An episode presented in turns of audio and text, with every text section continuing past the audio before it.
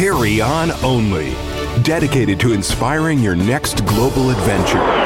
With award-winning photographer, creative director, and travel expert, Jill Pater. Jill has worked in over one hundred countries, has published twenty-one books on architecture, design, travel, and gastronomy. Now, here's Jill and her co-host, Lisa Palachek. Today, Jill Pater is going to take us to Bali. Hello, Jill. Hello. uh, how did Bali end up on your list of destinations to visit? Bali's one of those places we've probably all heard about. It's probably on a lot of our viewers, you know, top five or top ten places to visit. And I can tell you that it's definitely worth it. I came across it. I was living in Chicago at the time. It was the dead of winter. I was in the car wash having my car, you know, de-iced because it was probably jammed in a snowbank somewhere. And I'm sitting there looking at this old G Q magazine, and they had a travel feature on Bali. And I, I turned the page, and it's It's a double-page spread of an infinity pool, oh. um, you know, overlooking the rice paddies with steam coming up off the water. And I'm just like, you know what? I can't, I can't do this winter anymore. I'm going. And so I booked the trip. Wow. From that short car wash experience. Wow. It was not a, you know, twenty dollars car wash after that. Right. A little more expensive. But I'll say. It was well worth it. Yeah. Now, I know you researched the heck out of stuff. Um, what kinds of things did you start planning based on what you could find in advance of your of your visit? For me, one of the main attractions to Bali was all of the wellness options. So the wellness, you know, they're known for their food, the wellness drinks and tinctures that they do. It's a it's a huge place for resorts, or sorry, retreats um, and resorts actually. And there's just, there's so much to offer in terms of wellness. Also, the culture of Bali, Balinese Hinduism has, you know, all these traditions and all these cool temples and places to visit. And there's, the people are so warm and friendly, friendly there. It's very easy to kind of, you know, inject yourself into the culture and into the society if that's what you want. And uh, when you landed, what kinds of activities did you follow through on and, and you know, really pursue wholeheartedly? Pretty much all of them. Bali is one of those places that when you're there, however long you go for, whether it's five days, ten days, or two months, you're always going to want to extend. I've had friends that have gone there and ended up staying, you know, plan to go for five days and stay like two months, or people that have actually stayed on and lived there. It's so wow. It's kind of a dangerous place in that it, it does suck you in. It has this amazing vibe to it. There's a great warmth to it. Um, it, and it's very accessible. I mean, it's a type of place you can go on all different types of budgets.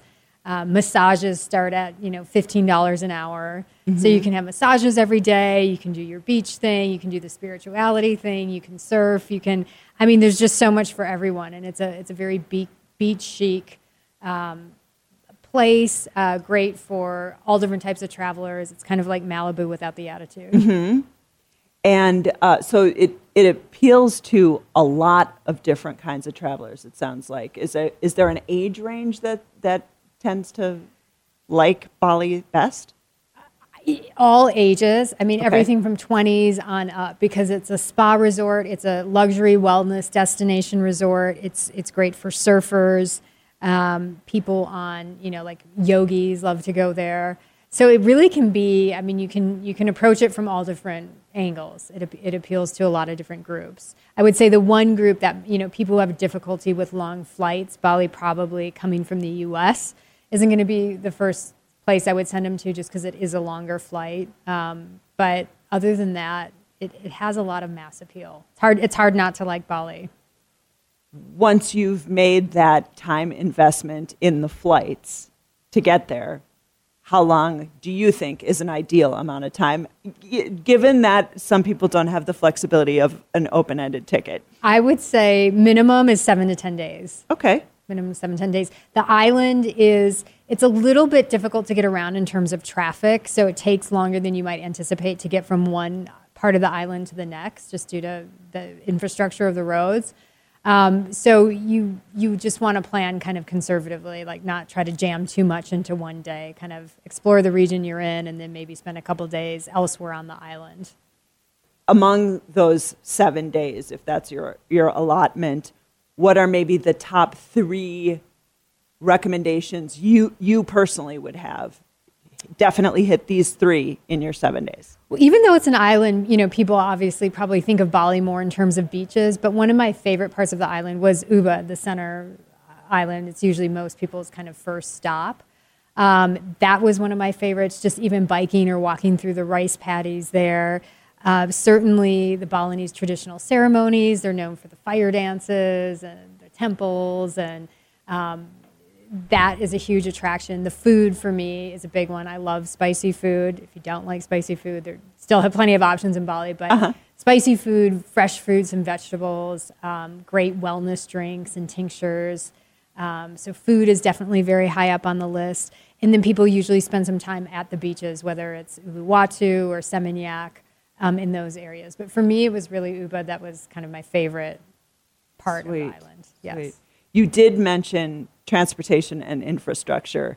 What it, what is the preferred means of getting from point A to point B to point C? Uh, typically a car, you know, a car and driver, yeah. um, which are pretty available there. Okay. Um, usually people are kind of, you know, you'll be in, say you're in Ubud for the first couple of days. You can walk around and bike around, for the most part, those areas. The hotels, all the resorts ha- have their kind of internal transportation that they can help you get from place to place. But a car and driver for getting elsewhere on the island. Very good. All right, so you're you're in this car wash in Chicago. How did you financially map out attacking Bali?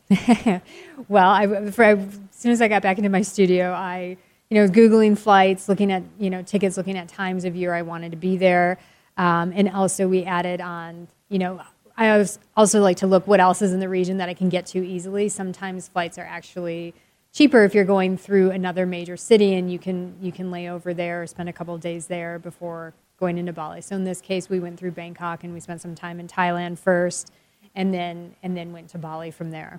And so that would be the first part of the budgeting, and the mm-hmm. second part is just looking at hotel and accommodation options. Hotels are kind of my downfall, as we've talked about a lot on the show. I'm not a big shopper, but for what I don't spend shopping, I make up for in hotels and you know luxury experiences and dining. Um, and again, you have a huge range here in Bali. Um, I, I don't think your experience there is tied to staying at a luxury resort by any means. There are a lot of very reasonable budget accommodations as well. Mm-hmm. Now, you visited once, right? Yes. What, like, how would your traveling style be different today than that first visit? That's a great question. I think um, it's probably changed a lot. It's it's been a couple years since I've been there, and it's I'm sure it's you know. tourism has grown multiply. I think I would, I mean, the number one thing is spend more time there. I would do something a little bit more, because I've already been there once and kind of scratched the surface. I would do something that's a little bit more engaged. Maybe it's a retreat, or maybe it's like spending some type of program working with locals in some way. Something that's a little bit more engaged to people, to people there. Mm-hmm. I know you sometimes like to take cooking classes. Yes. Were there any available in Bali for you? Oh, yes. You? Yeah. Amazing place to take cooking classes, and a great way to learn about the cuisine and what's available. Um, in, in the ones that I did, we went to the markets, we got all the ingredients, and then we went back and we had this open air kitchen on the beach, which wow. was absolutely stunning, a shaded open air kitchen overlooking the ocean, mm-hmm. learning to cook. And, you know, it was, it was one of those kind of cooking classes where you drink wine and the cook cooks. Nice. So it was perfect. Like, you go to the markets, you see what's available, and then you just, you kind of kick it up and relax. Mm-hmm. But I did actually take the recipes home and, like, you know, recreate them. We have lots of amazing Asian grocery stores here. And so mm-hmm. it was fun. It was really fun taking that home and learning about all the ingredients and root vegetables and things that you've probably seen here but never known quite yeah. what they are. Yeah. Amazing. That's so cool to see see those ingredients in their native environments. Yes. Cool. As a very experienced travel packer, can you tell me about what's in your suitcase, that one single carry-on suitcase that you're taking when you're going on this trip? I can. Bali, I love beach vacations because they're just, they're the easiest thing in the world to pack for, right? You have a you have a couple bathing suits and sarongs, and it, it's very beach chic, very casual. There aren't many places you'll find yourself in Bali where you, you would need to, like, dress up or dress differently. It, it's a very casual place, which makes packing for it pretty easy. And also, you have access to laundry services at most hotels, most guest um, places that accommodate guests. So you can bring just what you need for a couple of days and have your things laundered. Um, you can also easily pick up, you know, extra sarongs, extra, you know, scarves and things in, in town. There's some pretty good boutiques. Mm-hmm. Um, not that I was looking. Um, if you if you do need to pick things up. Yeah. Um, any good souvenirs? Yes. Um, there's lots. In fact, a lot of people end up buying like crates and have them shipped Jeez. home. I know. A lot of be- amazing, you know, interior design items, you mm-hmm. know, beautiful woodwork, beautiful carved pieces. It's kind of, I have to say with Bali, it's a slippery slope because once you start shopping, once you start finding these things, jewelry, clothing, once you once you kind of cross the line, you're you're you're in. But yeah, the home interior things, the um, artisan things that you can't find anywhere else in the world are pretty amazing. Well, Bali sounds like an amazing destination. Thank you for sharing it with us. This is all the time we have for today, but please do tune in for the rest of the entire podcast series. We're off to a, a wonderful start, and so please do join us next month for the next episode of Carry On Only. Carry On Only. Thanks for listening to Carry On Only, dedicated to inspiring your next global adventure. Listen to Jill take you around the world in style, live every week right here or twenty-four seven on demand at star worldwide networks dot com. Please remember to like, subscribe, and share. For immediate access to Jill's destination guides, blog, and show notes, please visit Jill Pater dot com. And follow her on Instagram at Jill Pater.